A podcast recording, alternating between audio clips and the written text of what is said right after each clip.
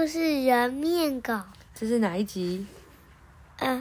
科学侦探学校的七大不可思议。哪是？什么？这是魔界都市传说。你都乱讲！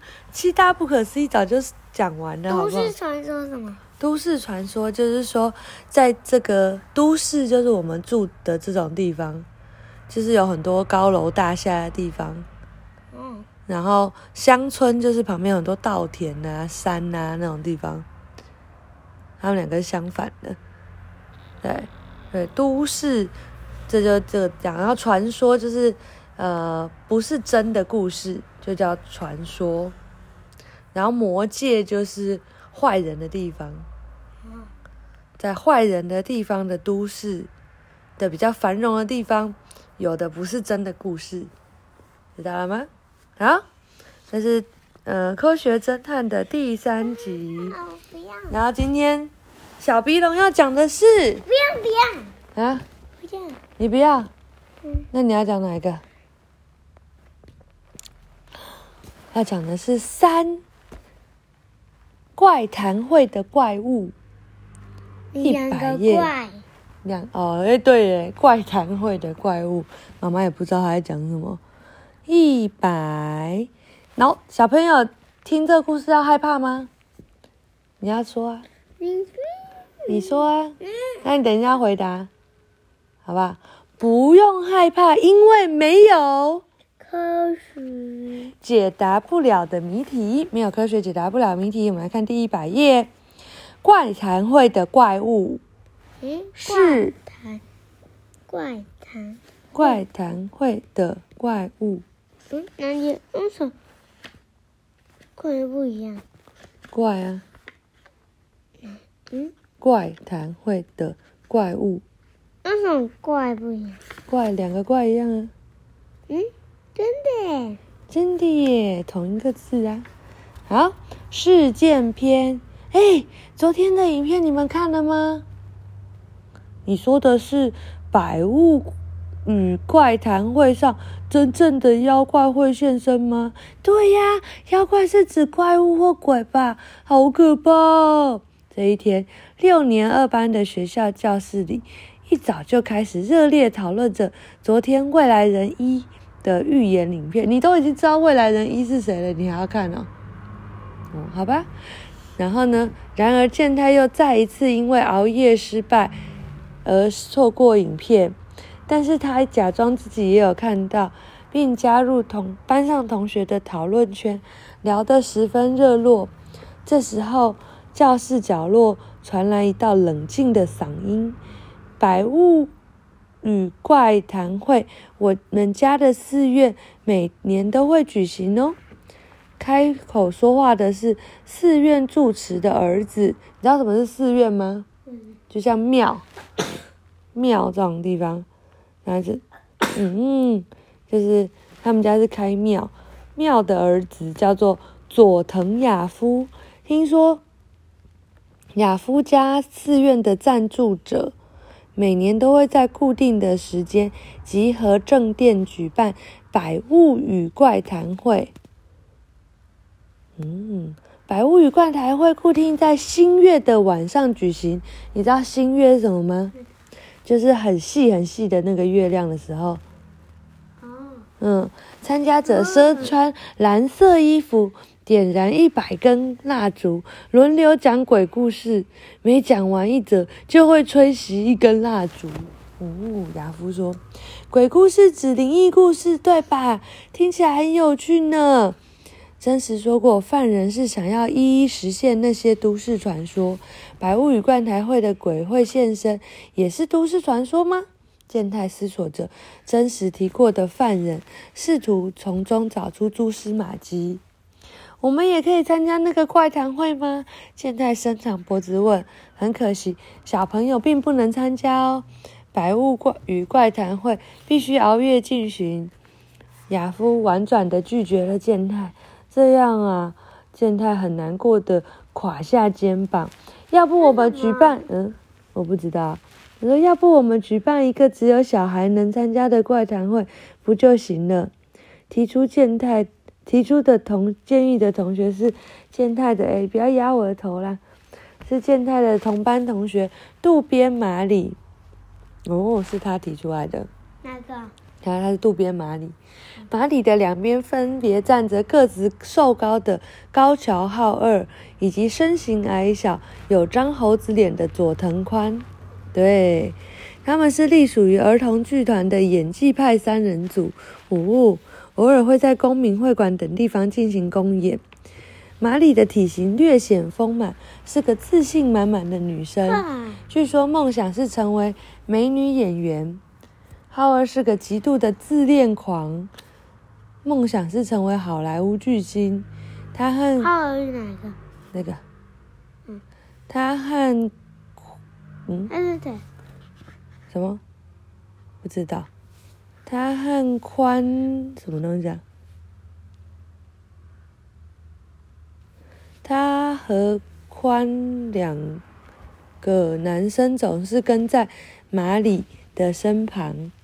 哦，他是佐藤宽啦，所以他们两个总是跟在麻里的身旁。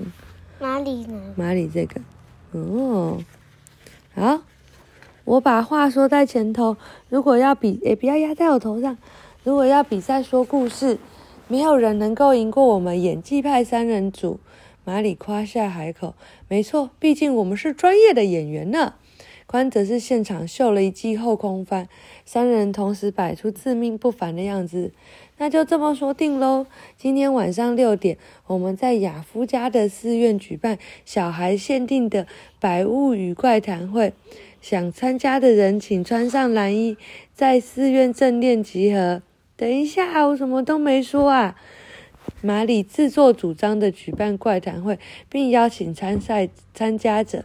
身为住持儿子的雅夫慌张不已，最后在麻里的强势威吓下，依旧决定举办今晚的活动。嘎当！6年2班的教室的门被打开，隔壁班的美希闯了进来。我都听到了，请务必让我参加这场百物语怪谈会。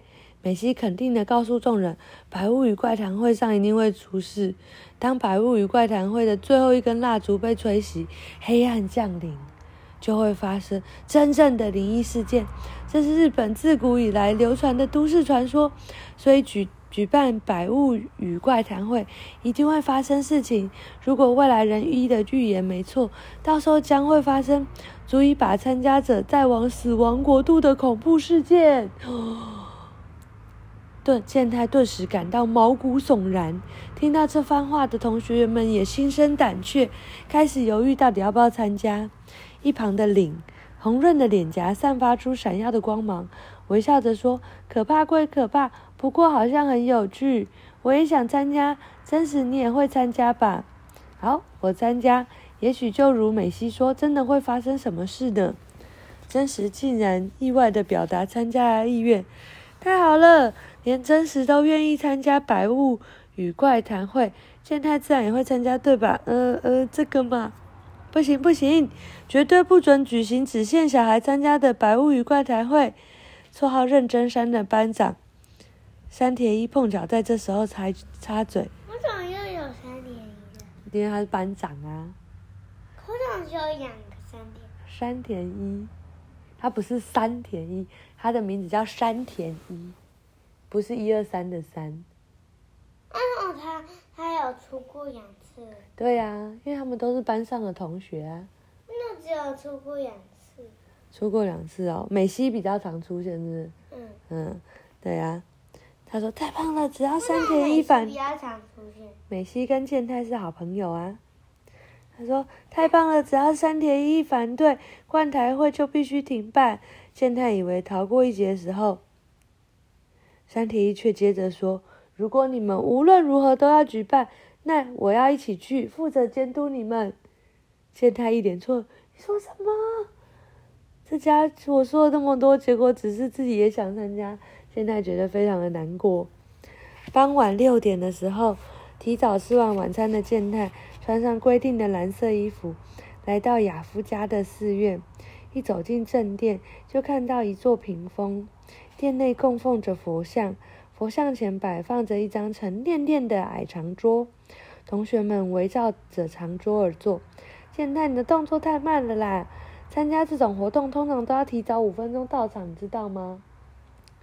准时6点出现的健太挨了3.1的一顿教训，马里、浩二和宽则是迟到了5分钟，到了6点05分才出现。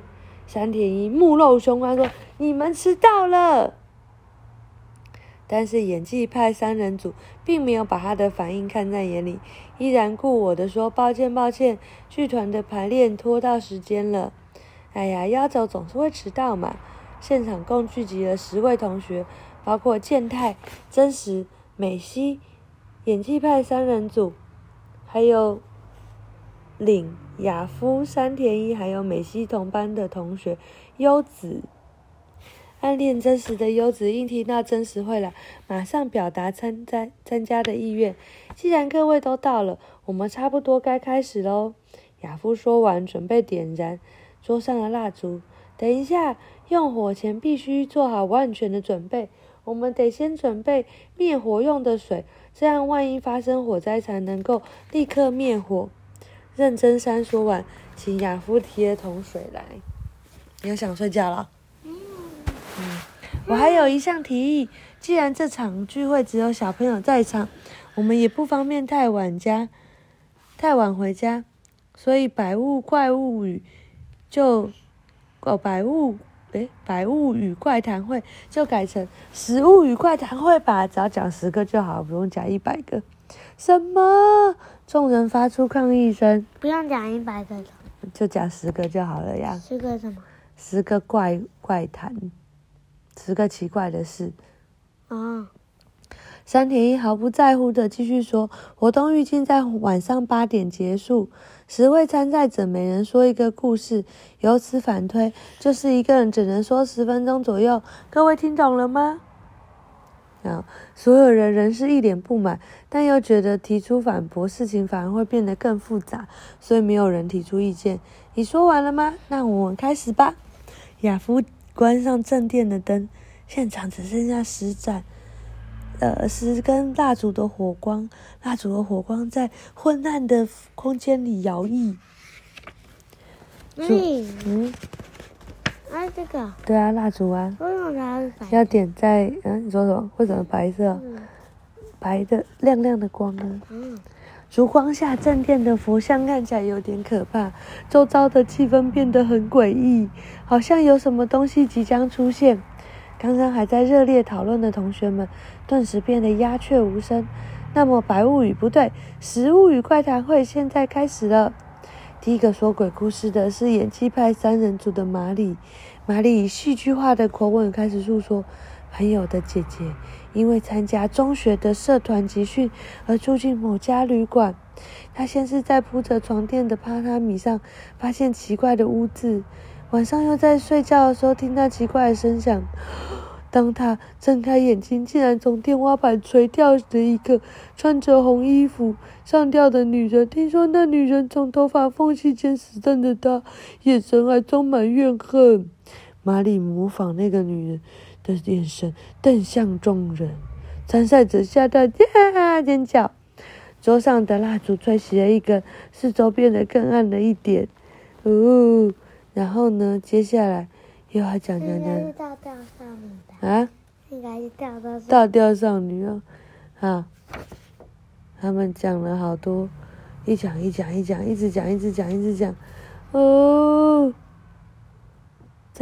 在场的人，所有的人都屏气凝神，很害怕，因为实在太恐怖了。